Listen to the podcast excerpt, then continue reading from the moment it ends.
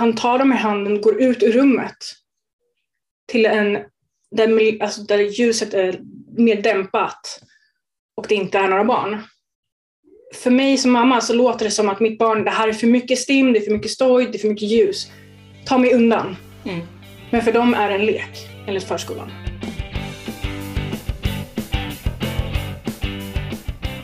Hej och välkomna till Funkishörnan, en podcast. Idag med mig Jessica och Malena. Malena.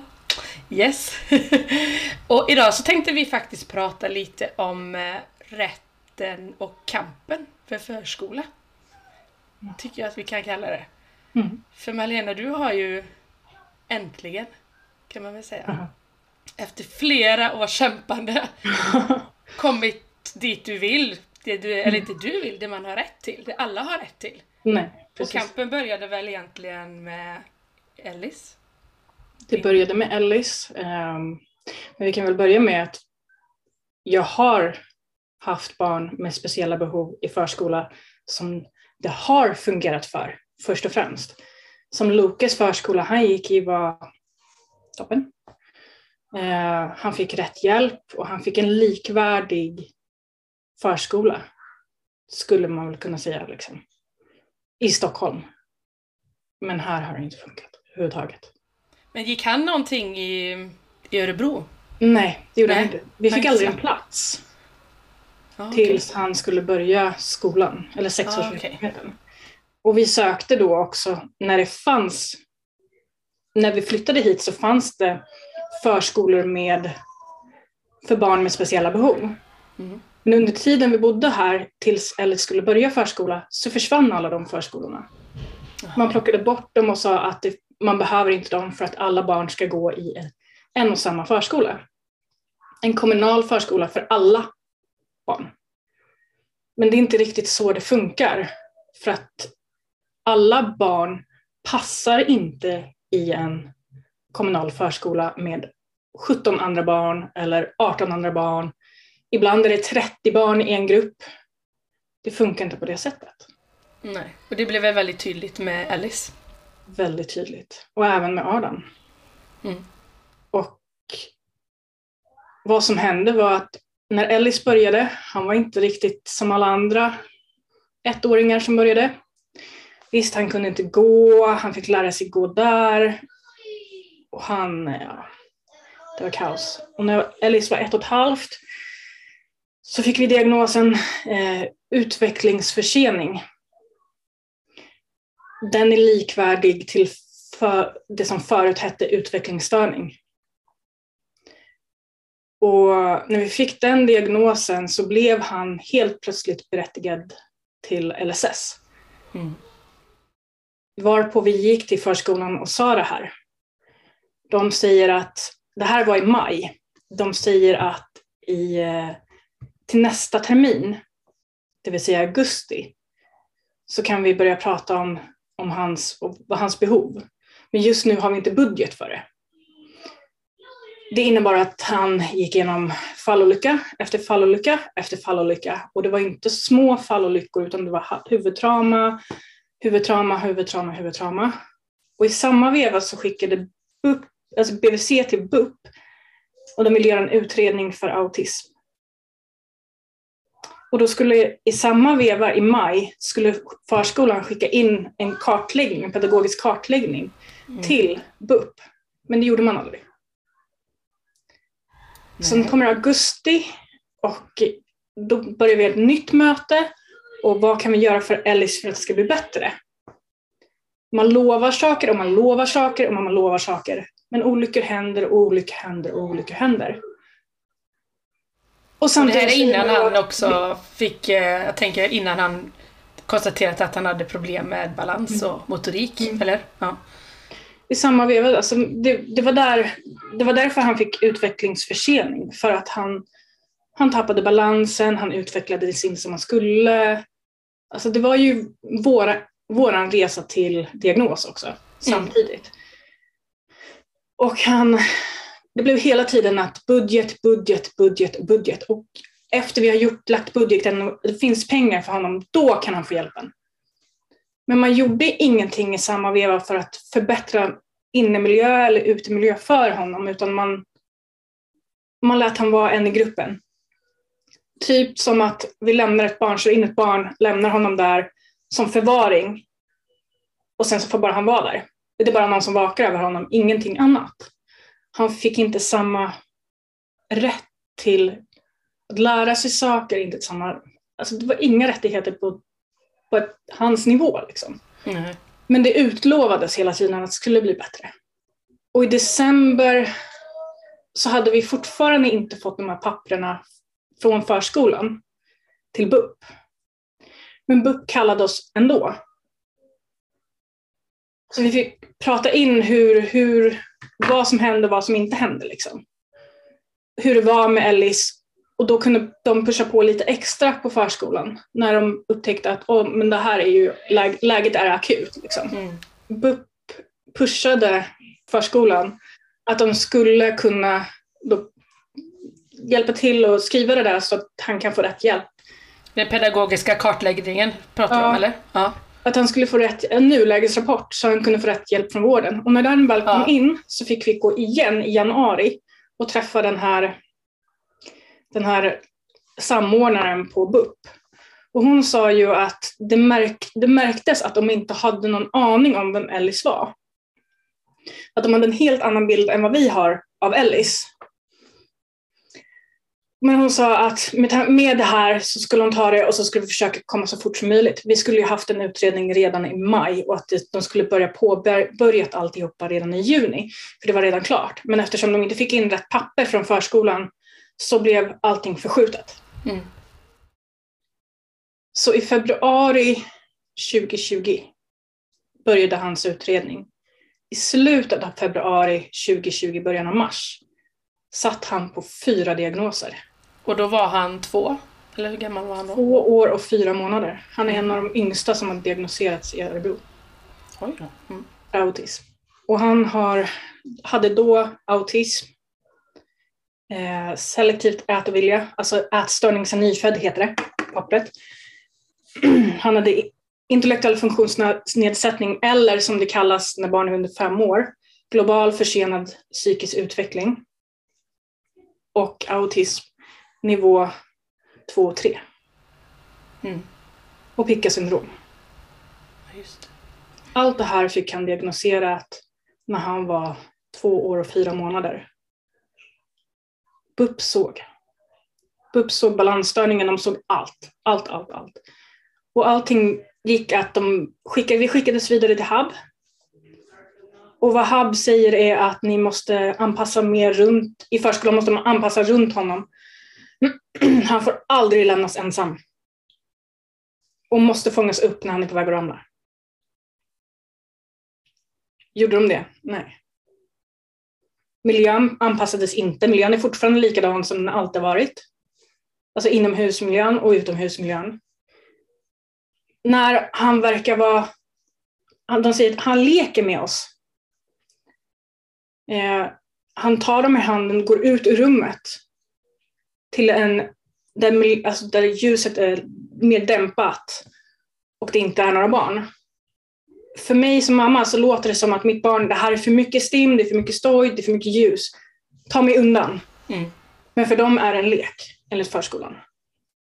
Och Hab och vi har varit på dem om och om och om igen. Lyssna på vad vi säger, försök anpassa. Anpassning gör, görs inte. Sen kommer ju alla olyckor. Mm. Och de olyckorna vi har idag är totalt femton på båda barnen. Det är många. Fallolyckor med huvudtrauma. Alltså vi pratar ju inte bara hjärnskakningar, vi pratar om hål i tinningen. Vi har hål på en läpp som har fått sy ihop, limma ihop. Vi har huvudtrauma, stor, stor huvudtrauma här. Där skallen har kräckts. Och de säger att nej, men han har inte gjort någon min, han visar ingenting, så det är nog ingen fara. Och inte tänkt på att det är ett barn som inte är som alla andra. Precis. Mm. Att han kanske inte visar smärta eller känslor på samma sätt som ett normalfungerande barn. Mm. Vilket nu kommer vi till tilläggsbelopp. För att de har ju antagligen sökt tilläggsbelopp. Mm. Vilket man gör när man har barn med speciella behov. Men de här tilläggsbehovet, det tillägg, tilläggsbeloppet har säkerligen inte gått på Alice överhuvudtaget. För hade det gått på Alice så hade han haft en resurspedagog som gått bakom honom hela tiden. Han hade fått inomhus som var anpassad för honom och en utomhusmiljö som är anpassad för honom också. Men det har han inte. Mm. Han har aldrig haft det. Ja, det har gått Men två det, år nu då? Alltså det är tre och ett halvt år totalt. Mm. Det är länge när man bara är fyra. Precis. Eller fem. Ja, fyra. Om man går, om man går mellan sex och trettio till sexton och trettio varje dag. Det är en lång mm. tid alltså. Mm. Och samtidigt så måste man ju ha personal som är utbildad på autism. Som har en förståelse för autism. Det har de inte. Så det är ingen tillgänglighet i huvudtaget. Och då i sig innebär det att det är en diskrimination, alltså stor diskriminering. Mm. Och vi har suttit på möten som har varit, alltså, där man skuldbelägger i stort sett föräldrarna för att vi lämnar barnen. Det är bara era barn som gör såna här saker. Det är bara er, era barn som, bara du som anmäler det här. Det är bara ni som gör. Och jag har ju pratat med fler föräldrar från samma förskola som också anmält samma saker. Ja, det är intressant. Jag tänkte ställt frågan om du kände att ni blev hörda, men eh, det känns ju inte som det då. Aldrig någonsin. I min värld, som också är uppväxt med en förälder som var rektor och jobbade med barn med speciella behov och startade gymnasieskolor för barn med autism, så är det här bara, det bara liksom bara röda, röda flaggor hela tiden. Ja, bildligt. Synd att inte de som lyssnar kan se vad du gjorde. Du får gå in på YouTube och titta. Precis, in på YouTube och titta. Ja. Nej, men som förälder måste det vara något oerhört frustrerande när man mm. påpekar och liksom anmäler. Och jag vet inte ens, i och med att vi har, jag har haft turen att få den hjälpen vi behöver för Hampus, så vet mm. jag ju inte ens vad man kallar det här. Mm. De här som du säger att du har anmält och så, och att du mm. ändå har gjort allt det här och ändå inte får något gensvar. Där mm. felar det ju redan där något oerhört liksom. Mm. Och att behöva ha den kampen så länge när man redan har så jävla mycket, rent ut sagt. Jag svär mm. mycket, så jag gör det nu med. Att behöva ha den ständiga kampen om rättighet liksom. Mm. Att få den, kunna känna sig trygg att lämna sitt barn liksom. Mm. Man ska aldrig behöva känna sig ens minsta osäker egentligen att lämna bort sitt barn sådär. Men frustrationen är väl, alltså rädslan är väl mer en frustration. Mm. Att hur långt ska det gå innan mina barn blir så pass, alltså det går så långt så att mina barn inte ens finns mer. Innan någon gör någonting, innan de lyssnar på oss och flyttar på barnen. Mm. Jag har till och med skrivit till kommunen och ifrågasatt varför, vad de, vad de kommer göra för att åtgärda det här, eftersom vi har anmält att vi vill flytta våra barn men inte får flytta våra barn. Ja. Men hur länge har, ni, har du bett om att få byta förskola? Vi började ställa oss i kö första gången. Den första gången vi blev nekade var i januari tjugohundratjugo. Och då bad jag om en förskola i närheten inom hennes, alltså samma rektors gräns liksom. Mm-hmm. Tänkte att ja, men om vi byter förskola kanske blir lättare med andra pedagoger. Mm. Men då fick vi klart nej. Det finns inte plats för att byta. Sen försökte vi igen i augusti att byta. Och då var det också nej. Och sen så var det nu med den här förskolan som vi stått sedan i oktober förra året. Den som ni äntligen har fått en plats på. Ja, och efter mycket om och men. För vi fick nej, vi har fått nej varje vecka från dem också. Varför får vi inte byta? Nej, för att ni har redan en plats. Mm. Så därför är ni låg prioritet. Och vi har det dessutom på e-mail där de har skrivit att ni är låg prioriterade eftersom ni har plats. Varpå vi skriver, men den här förskolan tar in vid behov. varför får inte vi ta in det vid B O P? Mm. Och eh, anledningen att ni har fått en plats nu då är för att ni som föräldrar har fått ligga på som en igel mm. och även då kontaktat jurist. Mm. Eller? Precis. Förstår jag det rätt? Ja. Förstår jag oss helt rätt. Och det är det. Vi fick hjälp av en vän. Vi skulle säga vän.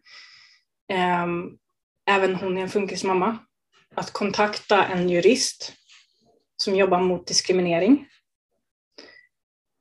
Och på det sättet så gick det nästan från natt till dag för att kunna byta.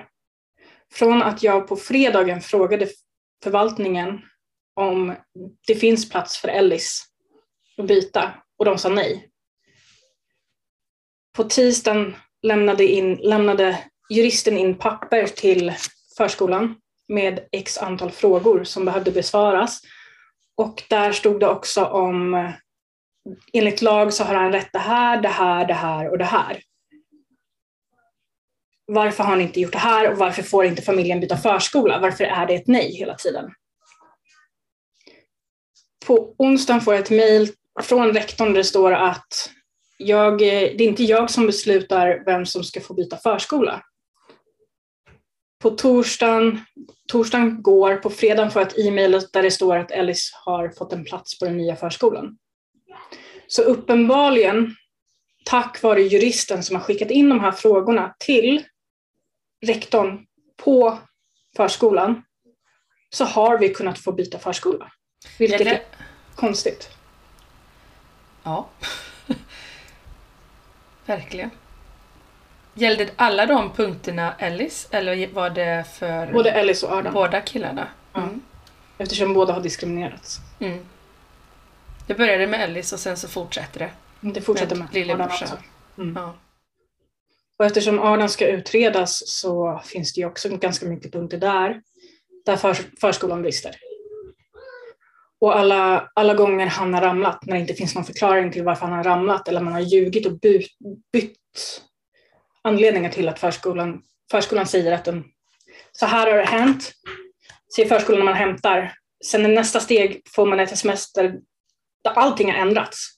Där de säger att det här har hänt. Men det var ju inte det de sa från början. Mm. Så sitter man på möte. Och vi hade ju även Magda med oss på ett av de här mötena. Magda som är i Funkishörnan också. Ja, just det. Hon satt och lyssnade in på alltihopa. För de säger att mitt barn inte behöver tillsyn. För att han tycker om att gå ensam. Och då hade en annan pedagog, pedagog sett vad som hänt med Adam. Som inte alls överstämde med de två andra gångerna som de sa hur den olika hade gått till. Mm. För att sen byta igen och säga att okej, okay, jag, tittade, jag tittade inte på honom så jag hade ingen aning vad som hände. Ja, man skulle kunna tycka att det ingår i jobbet att ta koll på barnen. Framförallt när man märker att det är ett barn som ja, inte... Ja, men, som behöver extra hjälp. Det har ju ändå varit rätt så tydligt med tanke på tidigare skador och så vidare. Mm. Och då tänker man ju också att ett litet barn kanske behöver extra mycket tillsyn. Alltså går man på en småbarnsavdelning där det är ett till tre åringar så tycker man kanske att ett barn runt ett till tre år behöver extra tillsyn för att de är små. Mm. Att de inte ska behandlas lika mycket som en fyraåring. En fyraåring kanske kan hoppa mer och klättra mer och så än en ett till tre åring gör. Mm.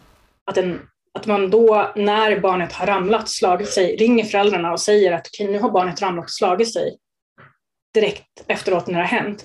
Och så säger man vad som har hänt. Och man faktiskt vet vad som hänt också.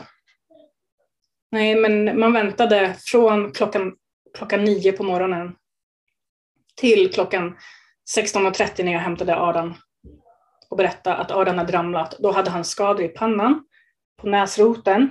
Hakan, jättesvullen läpp, skadade knäskålar, ingenting på händerna. Stack. Och de säger att han, först sa de att det var självförvållat. För han kastade sig framåt för att han var arg. Nästa steg vad de säger är att han har, att han har bara ramlat framlänges för att han har klättrat över sandlådan och ramlade framlänges. Nästa steg det säger att han har ramlat i sanden. Ingenting av det här enligt läkarna går i enhet med att han själv, självförvållat skulle ramlat fram, handlas framåt. Då skulle han haft skador på händerna. Han har inga skador på händerna. Så vi vet inte vad som händer. Efter det var Adam, sa Adam nej, jag vill inte gå till förskolan mer.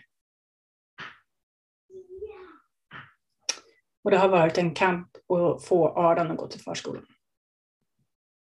Mm. Och det känns ju inte bra i mammahjärtat. Nej. Inte alls. Är han något på förskolan nu? Ja, han, alltså, ska, nu, nu men... alltså, han ska ju gå eh, för att de vill ha en nulägesrapport från, från B U P. Så istället för att skriva att nulägesrapporten är att han sover inte ordentligt och han kommer inte hit för att han inte sover ordentligt, vilket han, man skulle kunna göra, så är han tvingad att gå till förskolan. Och han kanske verkar ha kul när han är där. Och han är fruktansvärt trött efteråt. Och klarar knappt de dagarna han ska gå. Och han får utbrott. Alltså sensoriska utbrott efteråt.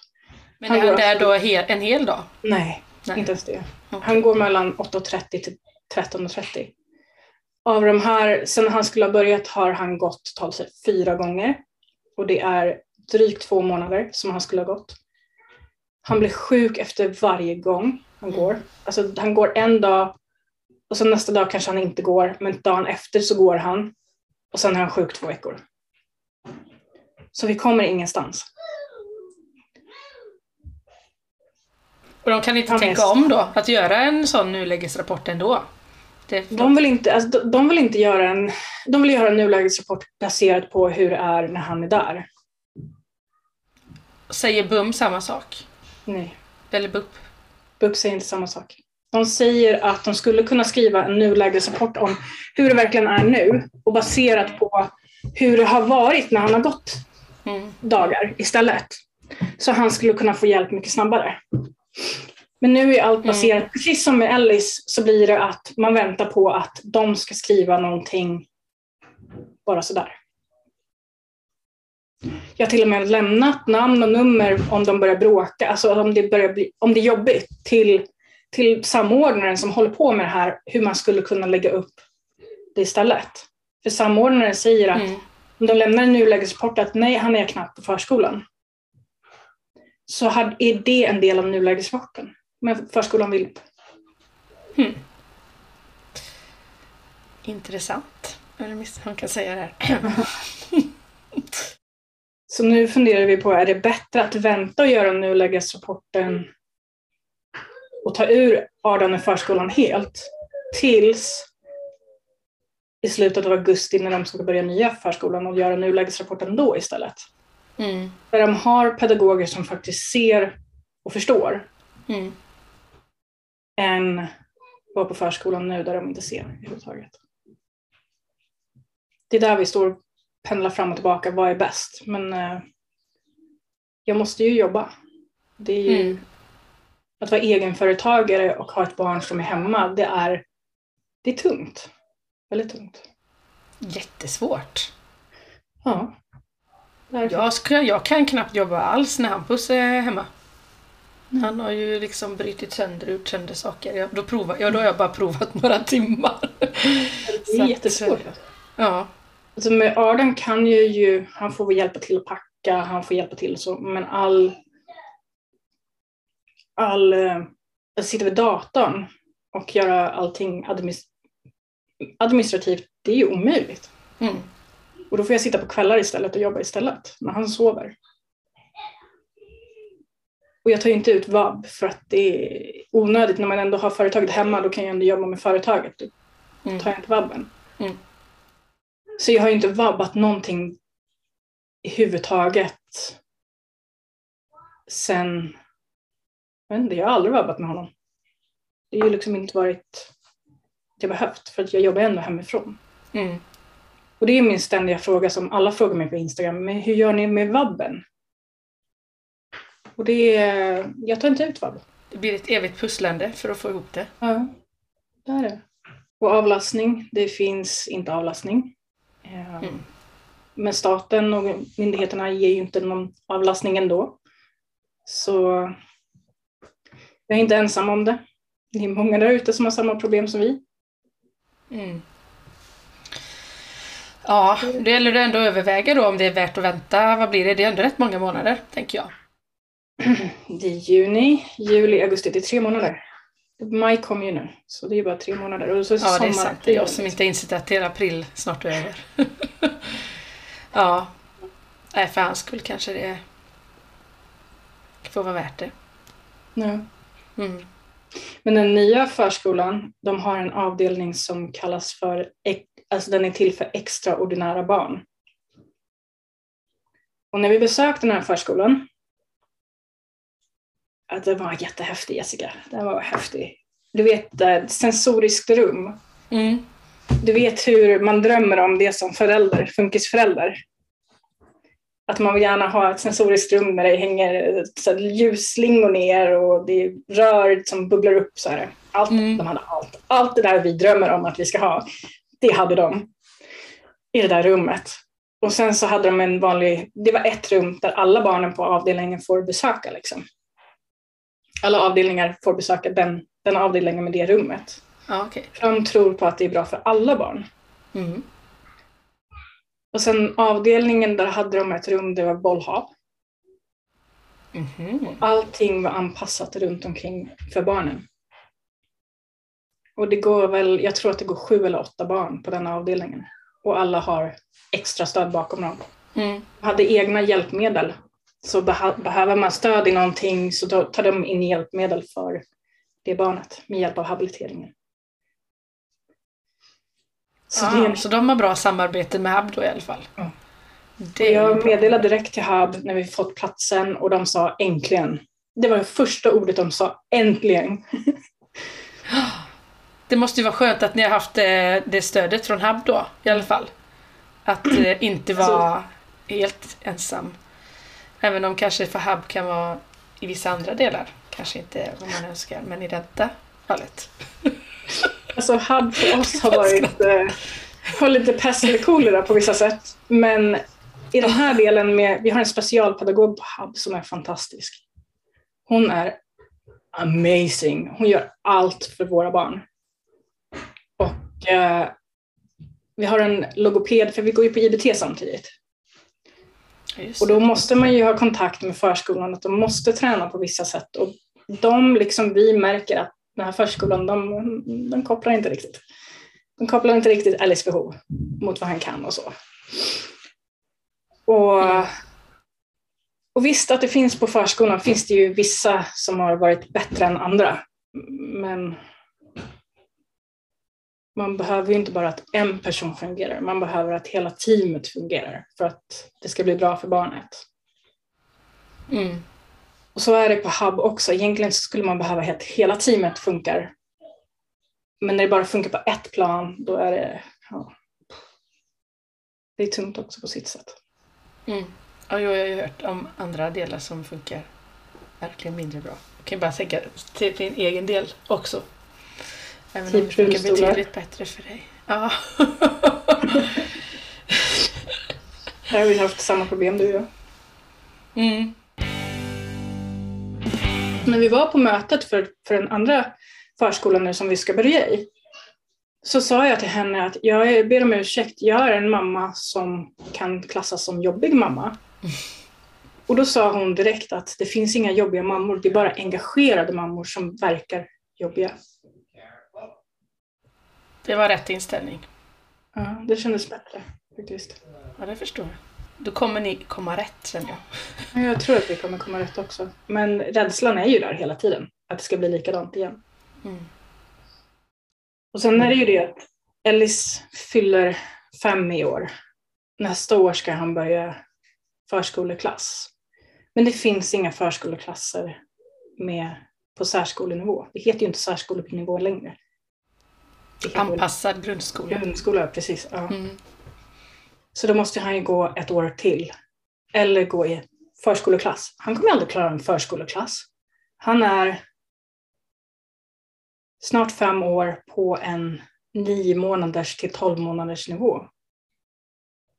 Det kommer aldrig gå överhuvudtaget. Men tror du inte ni kommer kunna få hjälp att, eh, jag tänker om det är bra eh, pedagoger där ni är nu och få den hjälpen att ansöka att börja ett år tidigare, så som Hampus gjorde. Mm. För det känns som att han, eh, mm. om man får uttrycka sig så, klassas in där.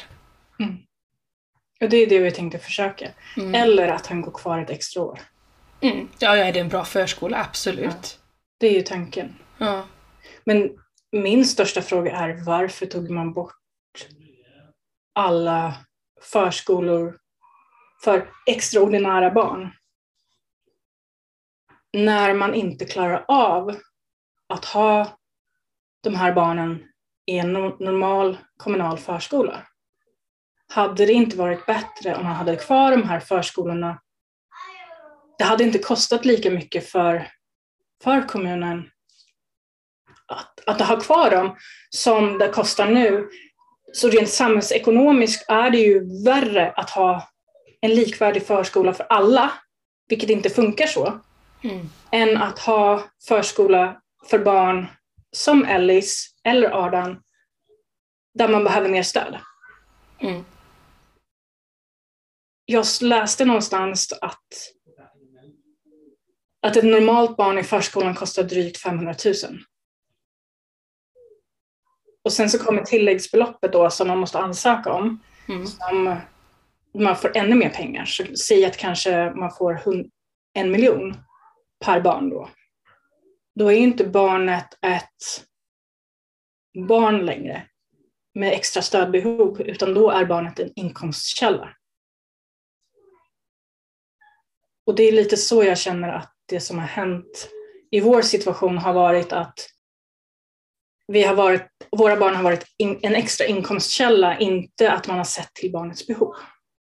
Mm. Ja, nej, det låter ju verkligen inte så. Men det är den känslan vi har. Vi, både jag och Graham har hela tiden att han har varit en extra inkomstkälla. Och när man frågar om budget, vad har de här pengarna gått till? För det är det vi får fråga, för att det är en offentlig handling. Vi har inte fått några peng- papper i handen överhuvudtaget. Vi har ingen aning vad hans pengar har gått på. Men eftersom inomhusmiljön aldrig har ändrats så är det ju inte det, alltså det, det har ju inte gått på honom, garanterat. Tyvärr. Är det utöver en extra, om man tänker resurs då, utan det ingår i lönen för en... Det, det är det här som är så sjukt, att muntligt så har han en resurs. Har vi frågat om papper, finns det en resurs på pappret, så finns det ingen resurs på pappret. Mm. Mm. Och det är antagligen därför barnen fick, så snabbt fick byta förskola. Mm. För att det inte finns några papper där, där Ellis har fått en resurs på pappret. Och det finns ingen som är utbildad på hans problem, problematiker. Trots att min, alltså habiliterarna skickat dem, bett dem att gå på kurser inom eh, tecken som stöd, autism. Det finns ju gratis kurser att gå. Mm. Så är det ingen som har gått på det. Jag vet att en av hans pedagoger har gått på det privat. Utanför sin jobbtid. För att hon ville, ville förstå. Mm. Men det är ingenting som har gjorts inom, inom förskolan. Konstigt. Mm. Jag tänker bara om man jämför hur vi har haft det på förskolan med Hampus. Det var ju mm. väldigt tydligt att man fick den hjälpen man efterfrågade. Det fanns en extra person. Och i hans fall, han kanske hade behövt en sån förskola för alltså extraordinära barn. Mm. Men de mötte ju det behovet så bra att de tog honom ensam. Mm. Om han tyckte att det var jobbigt. Han fick äta mm. ensam. De så tog gjorde honom med Lukas. Ja, precis. Det är ju inte så svårt om man bara ser till barnets bästa. Mm. Att faktiskt göra så. Och mm. han fick egen tid och de satt och jobbade som de sa. Och så funkade det ett tag. Och sen så var nej, han tyckte inte det var så kul och intressant längre. Då struntar vi i det. Då går vi ut och så tränar vi på det vi kan utomhus mm. istället. Om han vill ut och leka och sådana grejer. För han hade ju den där extra personen alltid. Och Lukas hade ju samma sak. Han hade två, två personer. Och det var, det var inte så att man bytte av efter, efter som, som de gör här. Att, man, att Ellis har en person på morgonen och sen så en annan person på eftermiddagen. Okay. Så var det inte här, utan på, på Lukas förskola, utan det var samma person den dagen. Nästa person var en annan som var inom gruppen och Loki gick ju bra mycket längre dagar än vad Alice gör. Mm. Och det var alltid samma person. Och det var den personen sjuk. Då fick vi valet om vi ville att han skulle gå eller inte gå. Och då fick vi vabba. Och oftast vabbade vi för att för, för Lokis säkerhets skull, att slippa känna att det kommer in en ny person mm. i, i gruppen. Han hade dessutom ett eget rum där han hade egna leksaker som de, han gillade mer. Det var säkert, det var bra. De tog in andra, små, gjorde smågrupper för honom. Mm. Sakta men sakta. Och, och så sakta men sakta så växte hans självförtroende och blev bättre och bättre. Liksom. De var ute, men de var inte ute när alla andra var ute. Utan de var ute i en liten grupp. De tränade utomhus. De, alltså, allting var anpassat för honom. Men det var inte på grund av Hab. Utan det var deras egna... Mm. Det var de som såg till att det här hände, för att det var det är Lokes bästa. Det handlade aldrig om deras bästa. Mm. Och det kan jag känna i den här förskolan. Det är alltid på deras premisser som förskollärarna behöver det här. Förskollärarna är det här. Pedagogerna anser det här. Eh, men barnet då? Vad kommer barnet in i hela? Och dessutom är det ju... Det här kan jag känna många gånger. Och det, det retar gallfebern på förskolepedagoger och förskollärare när vi säger det. Men... Vi kan ju känna att det är vi som betalar deras lön. Varför kan inte de se till att det blir en säker förskola? Mm. Och att vi hela tiden måste tänka på pedagogernas bästa. Men för oss som lämnar över barnet är det ju vi som tänker på barnets bästa. Vad är barnets bästa i situationen vi är i? Och som det har varit nu så har det inte varit barnets bästa överhuvudtaget. Utan det har ju bara varit pedagogernas bästa. Och det tog juristen upp också. Mm. Har de fått någon kommentar för det? Nej, ingenting. Nej. Det enda jag får tillbaka är att eh, vi lägger ner... Vi går inte vidare med alltihopa eftersom vi har fått en ny plats. Mm. Eh, ja, det är ju lätt. Det är så vi känner också. Att vi lägger ner allting nu. Stänger av det här som har varit och går vidare. Mm. Men ilskan finns ju där inne hela tiden. Alltså jag är arg, jag är riktigt arg. Att det krävdes en jurist mm. att, för att flytta på mina barn som de hade kunnat flytta på långt innan. Då hade vi kanske sluppit alla huvudtrauman, alla hjärnskakningar, hål i huvudet, sprucken läpp. Och att Adam faktiskt vill gå till förskolan. Ja. Mina att barn... mina barn hade varit trygga, att de hade velat kunna mm. gå till förskolan. Det är ju jätteviktigt liksom. Ja, jag håller verkligen tummarna att det, att det som kommer, att det kommer bli mm. så jäkla bra. Mm. För era skull och för barnens skull och alltihop. Ja, verkligen. Det hoppas vi också. Det gäller bara att hålla ihop tills augusti. Mm. Och sen kanske det blir lättare. Men med min resa vill jag säga att min och barnens resa framförallt vill jag säga att även om det, som tuffast, alltså det kan vara så himla tufft i den situationen man är, om man väljer om man ska skicka iväg barnen eller inte. Men ge inte upp. Stå på er. Och det är inget fel att skaffa jurist om man känner att man inte orkar mer. Det kan bara hjälpa.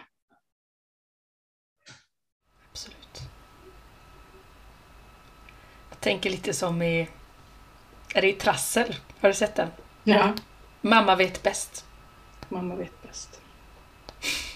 Så är det alltid dock. Men även oftast. Om det handlar om ens barn på det sättet, ja. Då vet mamma bäst. Då vet, då vet ingen förskolepedagog bättre. Mm. Eller någon bekant eller allting. Mm. Ja, men jag skulle i alla fall vilja önska Malena ett stort lycka till. Vi hoppas att det kommer bli bra. Det tror jag. Tack så mycket. Ja, och så säger vi hej då. Och det var kul att ni har lyssnat. Och lämna jättegärna lite kommentarer eller frågor på våra sociala medier. Finns på Instagram och Facebook. Så har vi en mejl. Eh, och jag tror att det är samma på alla ställen. Funkishörnan punkt podcast Ja. Så får ni ha det så bra till nästa gång. Hej då! Hej då!